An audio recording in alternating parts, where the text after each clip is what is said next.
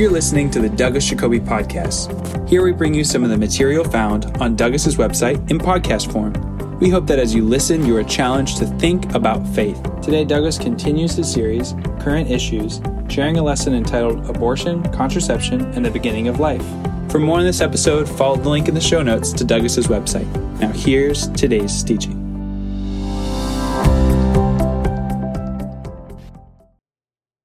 It's certainly no exaggeration to state that abortion is a sensitive subject, a highly charged social issue, one that people argue about all the time.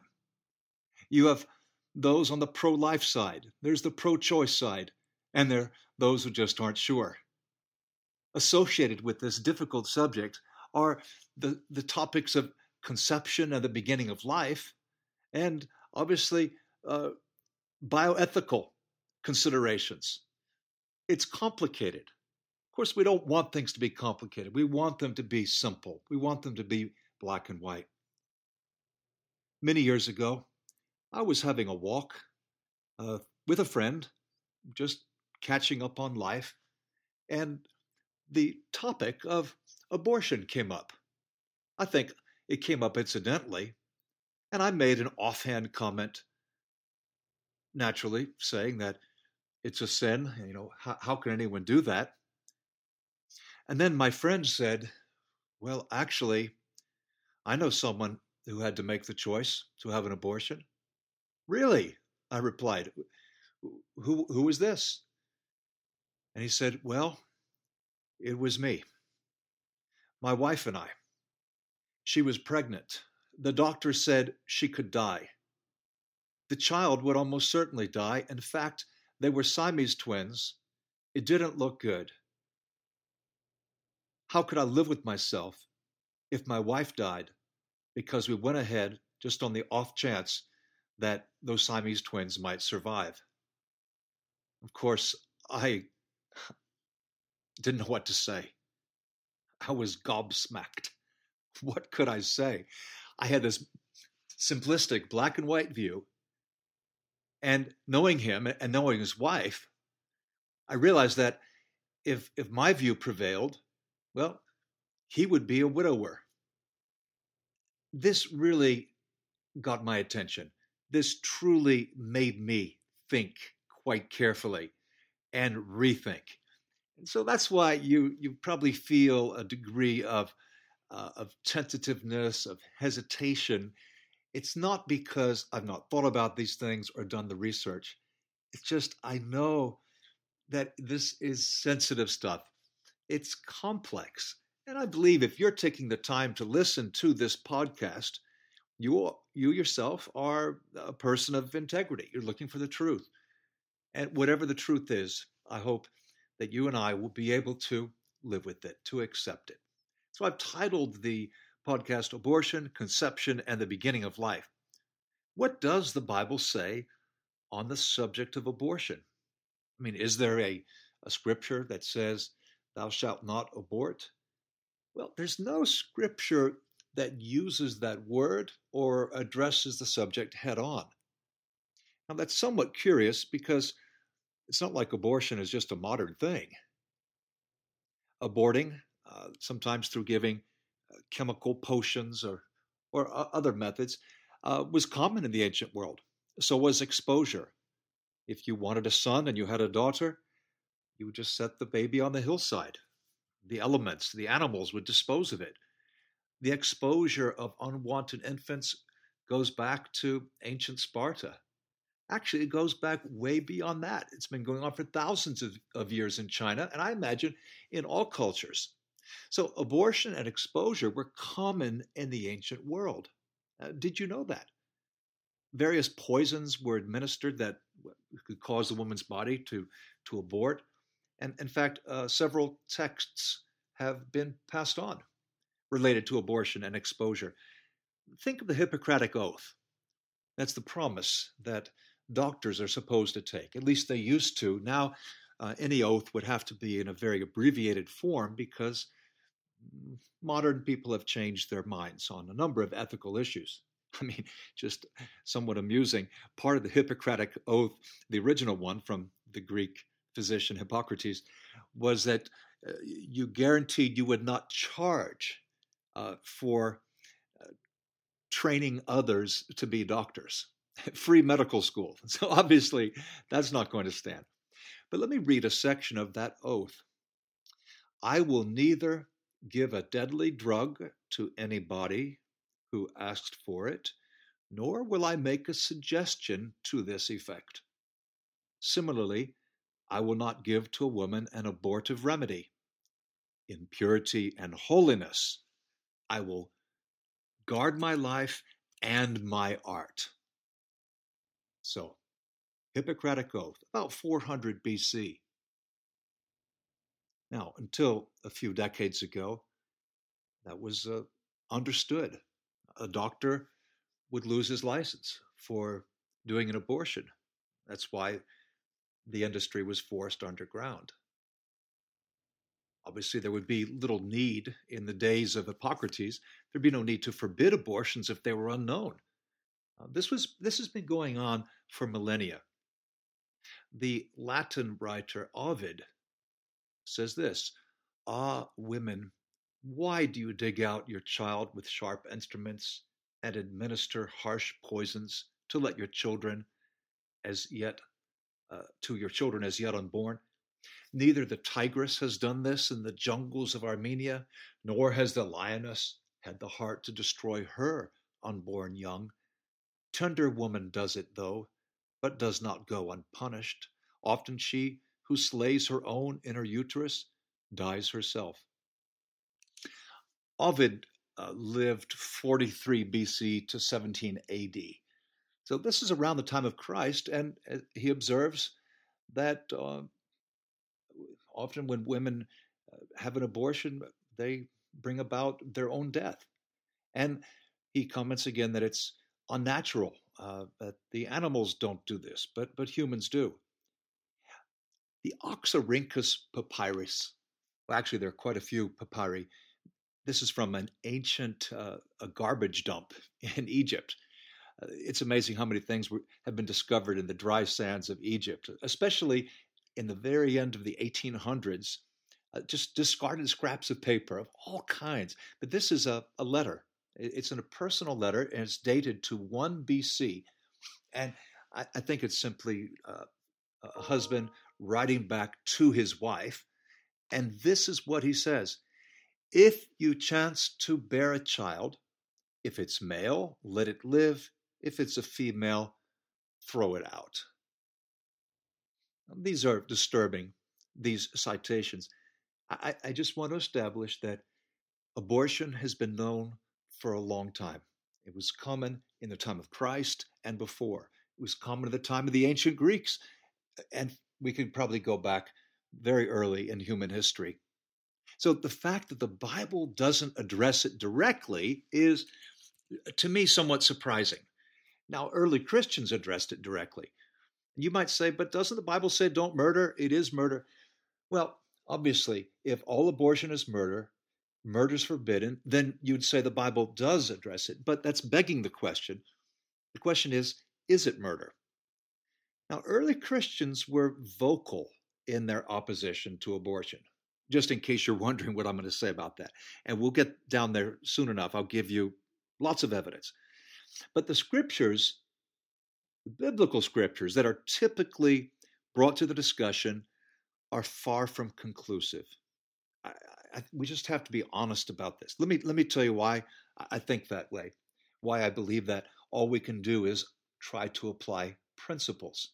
But once again, it seems to me circular to define abortion as murder in order to settle the question of whether it's murder or not, to settle the question of its morality. Because you might say, could there be an exception? I mean, what about my friend? His wife is going to die. He has to choose between a child who might live but probably wouldn't, and a wife who will live but will not live if the pregnancy goes full term. I mean, what would you do in that case? What would you advise? So if there are exceptions, even if we say 99% of the time it's just wrong, it's sin, then it's not universally forbidden. There's no universal prohibition if there are any exceptions. Now, the way the issue is normally framed, it's either one or the other. You're for it or you're against it. Of course, most Bible students believe that life begins at conception. And that makes sense.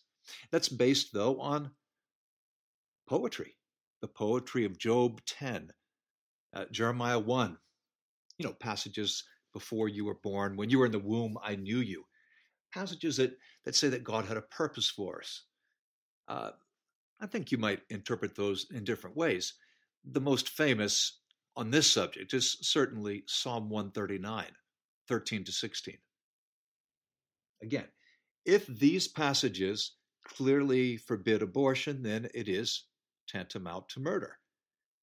But we have to ask whether God intended poetry to be mined for doctrine. I mean, in Psalm 51, David says, and he's really projecting his sense of guilt, his sinfulness, all the way back to the earliest moment. My mother conceived me in iniquity, or I've been sinful since I was born.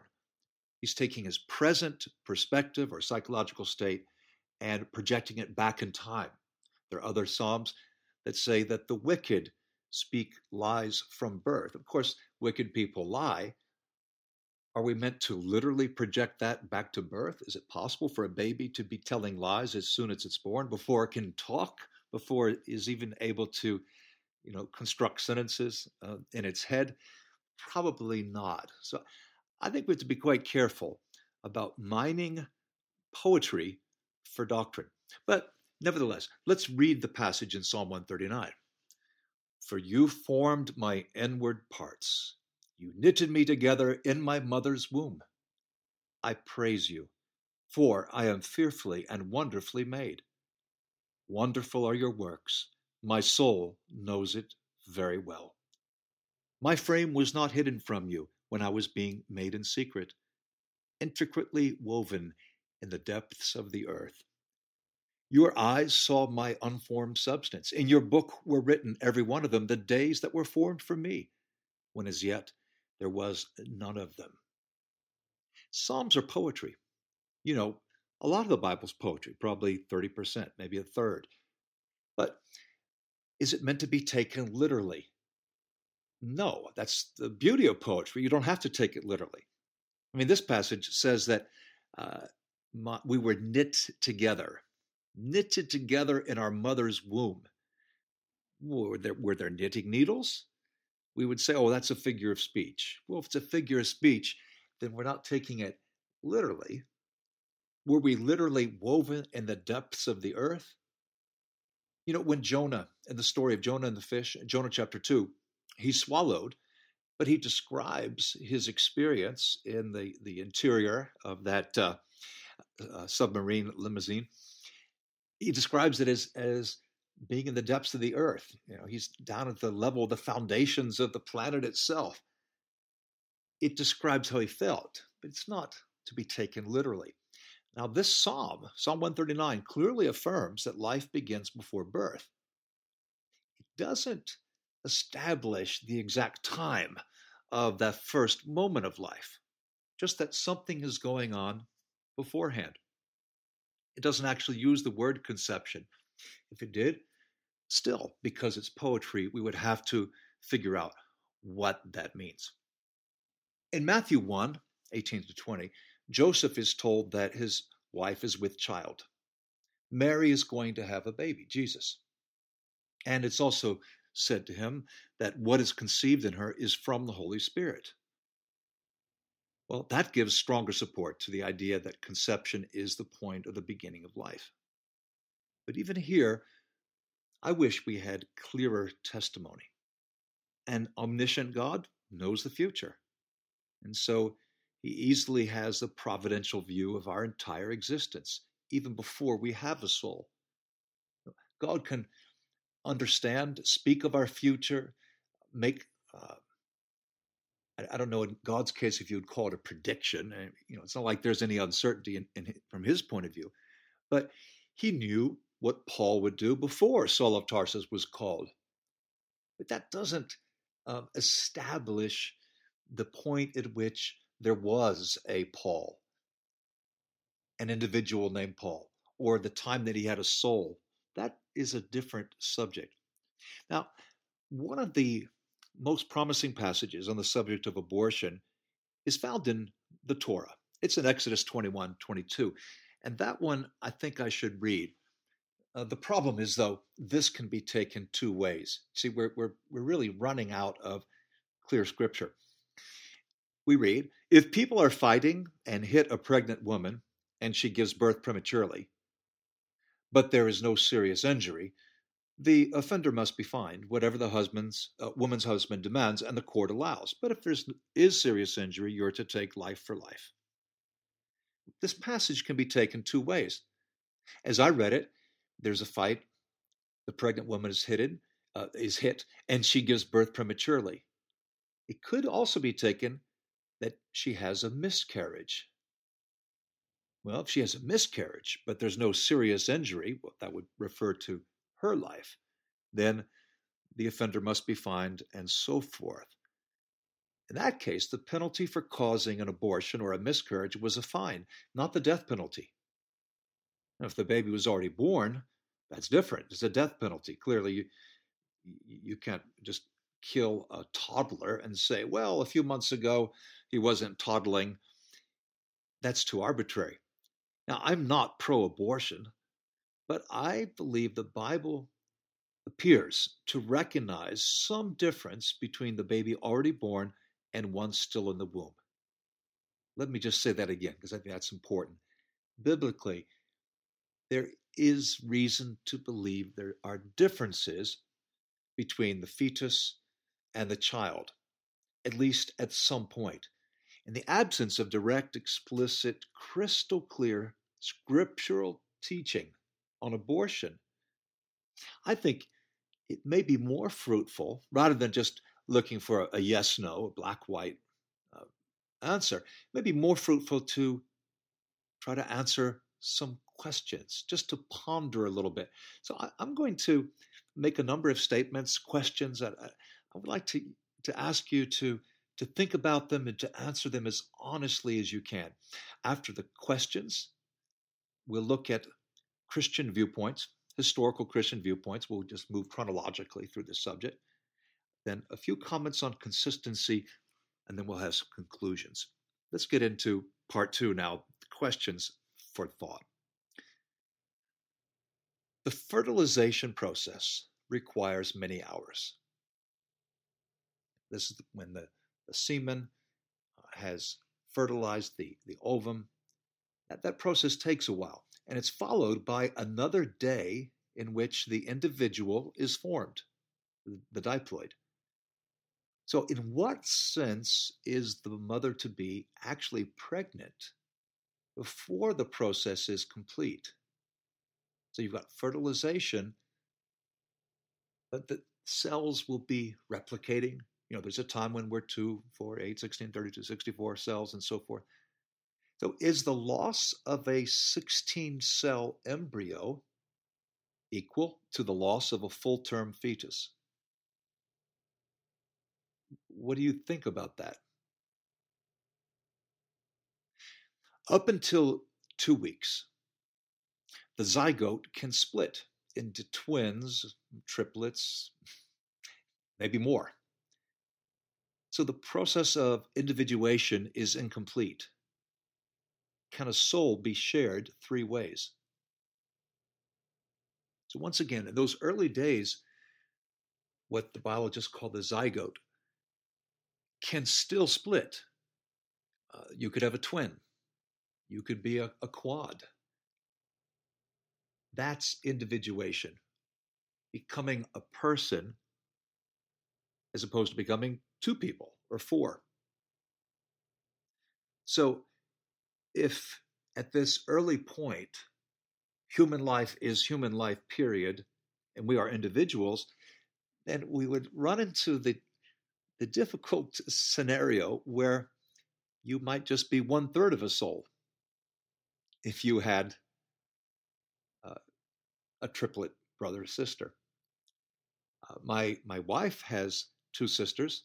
Those sisters are twins. So in those early days, in the first couple weeks, they could have ended up being two or one or four or seven. So how can a soul be shared? Next, the baby's heart starts beating after 22 days. Could it be that life begins with the heartbeat? I'm not saying it does. I'm just asking a question. And I have a few more. I hope this isn't too technical or tedious. I think it's important. The sex of the embryo isn't determined until the seventh week. The seventh week, that's when it's determined, are you male, are you female? Now, accordingly, many Muslims and Jews consider the embryo to be fully human only after 40 days. And I was reading the Islamic traditions, the Hadith, 2 years ago, and it seemed to be saying 40 days or maybe even 120 days. Well, that's quite different. 120 days would be well into the second trimester. At any rate, do Jews and Muslims value life less than Christians do? Just because they think that ensoulment takes place later. Now, of course, many Christians don't believe that ensoulment happens at conception. They think it's later. But most of those who read the Bible and have strong opinions think that conception is the time when the soul begins. Do Jews and Muslims really value life less? All the organs are formed by the end of the first 8 weeks of gestation. That's normal. But what about recognizable electroencephalograph patterns? You know, when you have that scope and the mental activity associated with humanity, not flatline, but it's making that zigzaggy kind of pattern. Recognizable EEG pattern. I mean, obviously, there's some electrical activity, but normal brainwaves don't appear until 24 weeks. What does that mean? I mean, what are the implications? Is it possible that we become human on a continuum? Now, I know that's problematic. Well, you're one-third human, now you're two-thirds human, now you're almost human, almost now you're human. And yet, in the world of biology, many things take place on continua. They take place gradually through processes. In fact, it's not just in the biological world. How about in outer space? The evolution of stars and planets, galaxies. Now, just two more questions. Continuous brainwaves don't begin until 28 weeks, continuous ones. So until then, the neurons that carry pain impulses to the brain aren't yet fully wired. So what are the implications? What does that mean? And I know there have been some programs, and you may be familiar with them, that have the baby in agony, a kind of a primal scream at a very early stage. But that's misleading because the neurons that carry the pain signals aren't wired until a certain point in time. It's not at the beginning. 28 weeks for continuous brainwaves. And at the other end of life, I guess we could ask, although it's off topic, at what point does the spirit depart from the body? Is it at the cessation of brain activity? Last week I was reading an article on that very subject. I mean, what do you do when grandma is brain dead, but her heart's still beating? What does that mean? When you have a friend who's died and you're talking with the hospital about maybe donating organs, but he's still moving around a little bit and there's still, the heart is beating. At what point does the spirit depart the body? This is not dead obvious. And maybe at the other end of human life, when the spirit comes to the body. Maybe that's also somewhat difficult, not so black and white. difficult to define. Oh, the last question. Is abortion allowable if that's the only way to save the mother's life? What do you think about that? And that was obviously the question I was confronted with as a fairly young Christian. And I remember that day very clearly. I've been a Christian just over 10 years, had never really thought about this. So maybe you find that helpful just to ask those questions. Now let's move into part 3, historical Christian viewpoints. Views on abortion have varied somewhat through the course of history, maybe not as much as you would think. What I'm going to be referring to now are things said by those who respect the Bible. These are people who have a Christian viewpoint. And let's begin with the 2nd century. The Bible was written in the 1st century. Actually, there is a document called the Didache. The Didache may be 1st century, maybe 2nd century, maybe it's both. But there, as well as in the Epistle of Barnabas, we read, "You shall not murder a child by abortion." Okay, so abortion is considered murder. At least a certain kind of abortion is murder.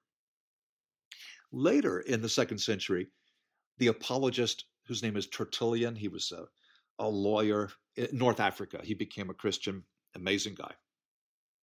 Tertullian said, "It does not matter whether you take away a life that is born or destroy one that is coming to birth.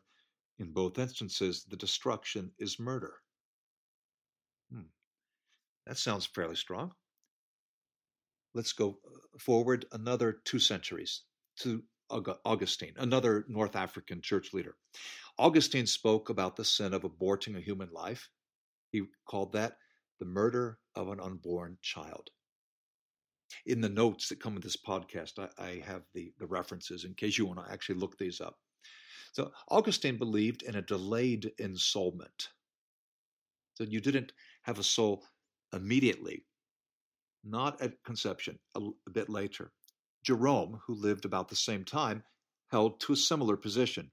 Jerome of Bethlehem said this, "The seed gradually takes shape in the uterus." Now, you have to pardon these guys. They didn't have microscopes. They didn't understand exactly what was going on. It was believed in the ancient world that it's really the seed. The male is the one who's contributing. All the woman is doing is giving a nice, warm, moist environment so the seed can grow. If you can ignore that, hear what he has to say. "The seed gradually takes shape in the uterus, and abortion does not count as killing until the individual elements have acquired their external appearance and their limbs." So he's saying until, and apparently these guys knew what fetuses looked like, embryos, fetuses, until they start looking like humans and have limbs, it doesn't count as murder. Well, these are some of the Western church fathers. The church fathers on the East, those who thought and wrote in Greek as opposed to Latin, the church fathers of the East tended to view ensoulment as simultaneous with conception. So these guys didn't all agree. They certainly all believed that abortion was wrong. But when exactly did a human become a human? That was somewhat up in the air. I was reading a really cool book last week, and I came across this. This is an Anglo-Saxon document, Old English. It was found at Canterbury, which of course is in England, and it's a passage referring to the fetus. And it's actually, the passage is talking about the development in utero of the human body. But it says, in the 3rd month, it's kind of going week by week, month by month. In the 3rd month, he is a man, except for the soul. That's amazing. So they're saying that he is a man, except he has no soul. And this is just under 1,000 years ago. Gratian, who's a canon law jurist, wrote in 1140 AD, "He who procures an abortion before the soul is infused into the body is not a homicide." Yet we think homicide being murder. Homicide is a murderer, one who kills a human. "He who procures an abortion before the soul is infused into the body is not a homicide." Now, in the High Middle Ages, I guess that is High Middle Ages, but we're going to go just a little bit later. the time of Thomas Aquinas, one of the great Catholic thinkers. He thought that the rational soul is infused by God into the body at 40 days for males, 90 days for females. And so the female gets a soul later than the male. Now, again, I'm not saying I agree with it. I'm just sharing these viewpoints. Now, just two more perspectives, two more quotes that may be useful. American abortion law today is vastly less protective of the unborn than the civil law tradition of medieval Europe. Those are the words of Anthony Joseph in an article, The Crime of Abortion and the Middle Ages. That came out in a publication of Houston Baptist University just a few weeks ago. So while they believed that the soul ensoulment of human was delayed, it wasn't at conception, once ensoulment took place, the law was very strict. So the fetus had much more protection in medieval Europe than today. Modern scholar Richard Swinburne suggests that the soul doesn't function until about 20 weeks after conception. So did you have any idea that there were all these different views? And many of them are based on science. Of course, if you go back enough centuries, it's based on the science of the day. That science may be wrong, but it's simply not true that historically the church has had one single viewpoint on this. One more section before we get into our conclusions. I want to talk about conscience and consistency. About 2% of abortions result from rape or incest or the mother's life being threatened by the pregnancy. That's the claim of an author of the famous book, Beyond the Abortion Wars. 2% of abortions are driven by incest or rape or the possible death of the mother if the baby is carried to term. That would mean, if that's correct, that 98% of abortions are performed simply because pregnancy is inconvenient. I think that's important because abortion is often defended as standard practice because of its potential desirability in extreme situations. People say, well, if you're against abortion, someone says, well, what if someone's raped? It's a fair question, but this, even if you count rape, incest, occasions when the mother's life is in extreme jeopardy, all of those cases add up to a very small sliver of the pie chart, so to speak. To be consistent, we can't just talk about the extremes. Anti-abortionists are inconsistent when they are pro-life in regard to the embryo or fetus, but they're anti-life when they call for the execution of the abortionist. Maybe you've noticed that. Many fundamentalist Christians, very conservative, politically conservative persons will say that the abortionist should be murdered, should be killed for murder. But so in that case, they seem to be going from pro-life to anti-life. We really have to be consistent in our thinking. We must be. And on the opposite side, the abortionists, I think, are inconsistent when they say the fetus is fully human, and it's at the mother's disposal. It's pretty much, if you want the baby, then it's human, but it's part of the mother's body, so it's really her choice. So is it human or not, right? Which is it? It can't just depend on whether you want the baby. If it's a baby before it's born, then you mustn't cast it off.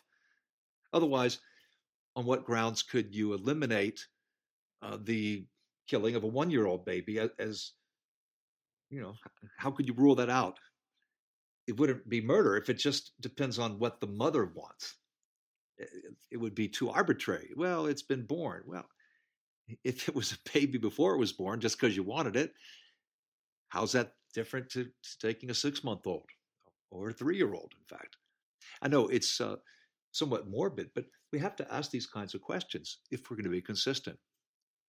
And by the way, attacking or killing physicians who work in abortion clinics, that's not really a very good way to underscore the sanctity of life.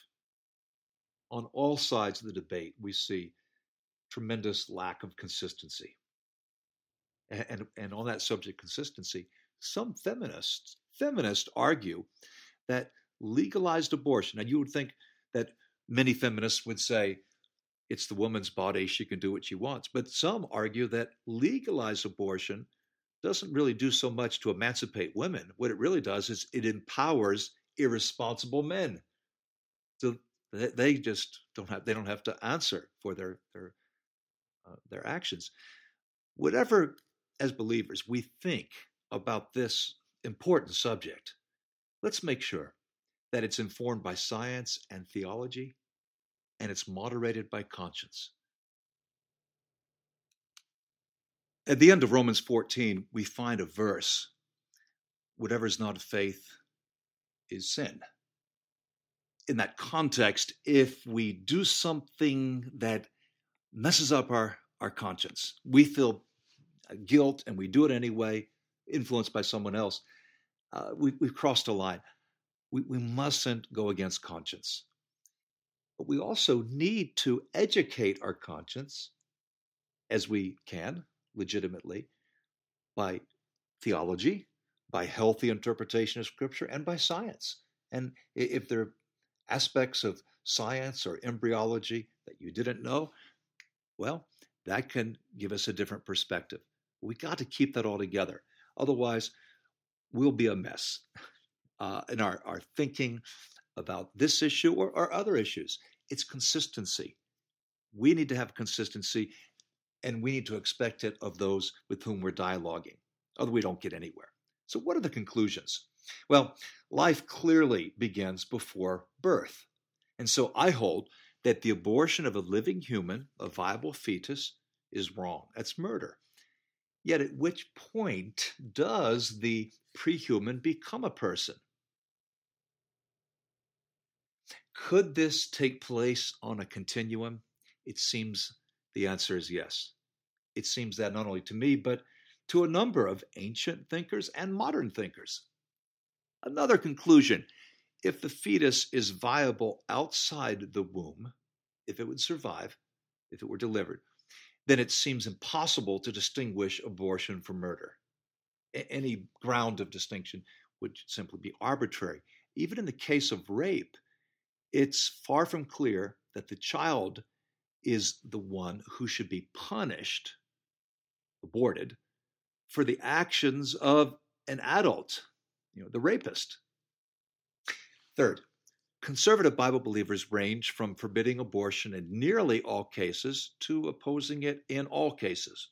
And when you think about it, that's really quite a narrow range.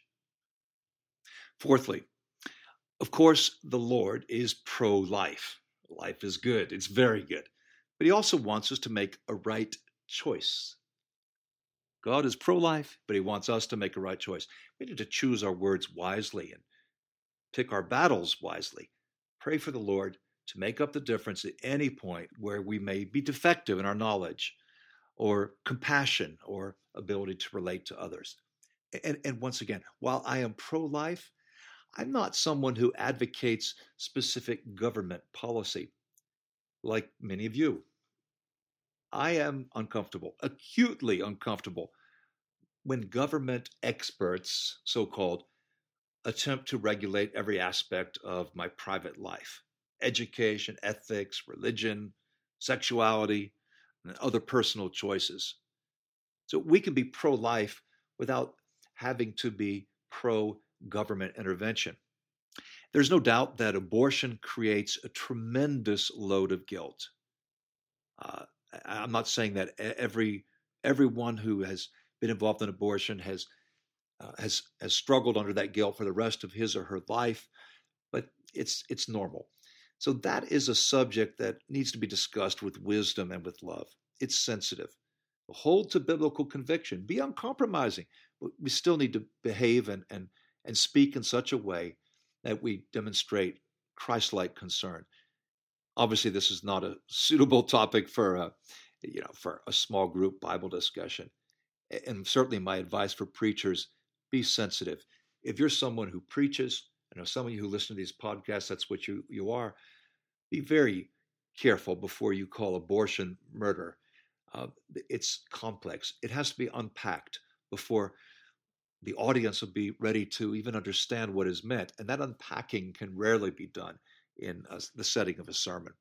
Oh, finally, as we deal with all matters of personal interest to those we hope to reach, students of the Word should strive to take a stand on the truth. That means we know the facts. We can't just say, well, the Bible's true, but I'm not going to pay attention to science. No, we need to make sure we know the facts. We respect all truth. Next, we should be silent where the Bible is silent. As tempting as it is to make a rule, to be practical, to give a guideline, we've got to be careful about just making things up that are plausible but not actually scriptural. And last, let's present the gospel message in a gracious spirit. In Colossians 4, Paul says, let our conversation be seasoned with salt. Abortion, conception, the beginning of human life. May God use my offering on this convoluted subject not to entangle, to complicate, but to open minds, to help us to respect life, to be as pro-life as God is, but to make the wisest choices we possibly can.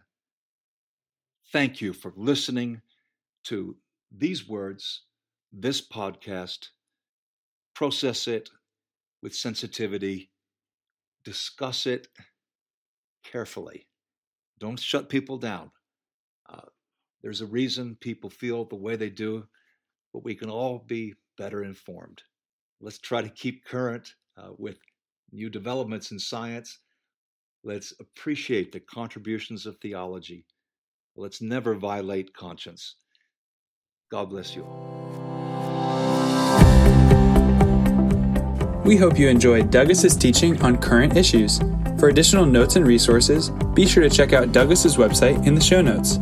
The website has hundreds of articles, podcasts, and videos for you to access for free.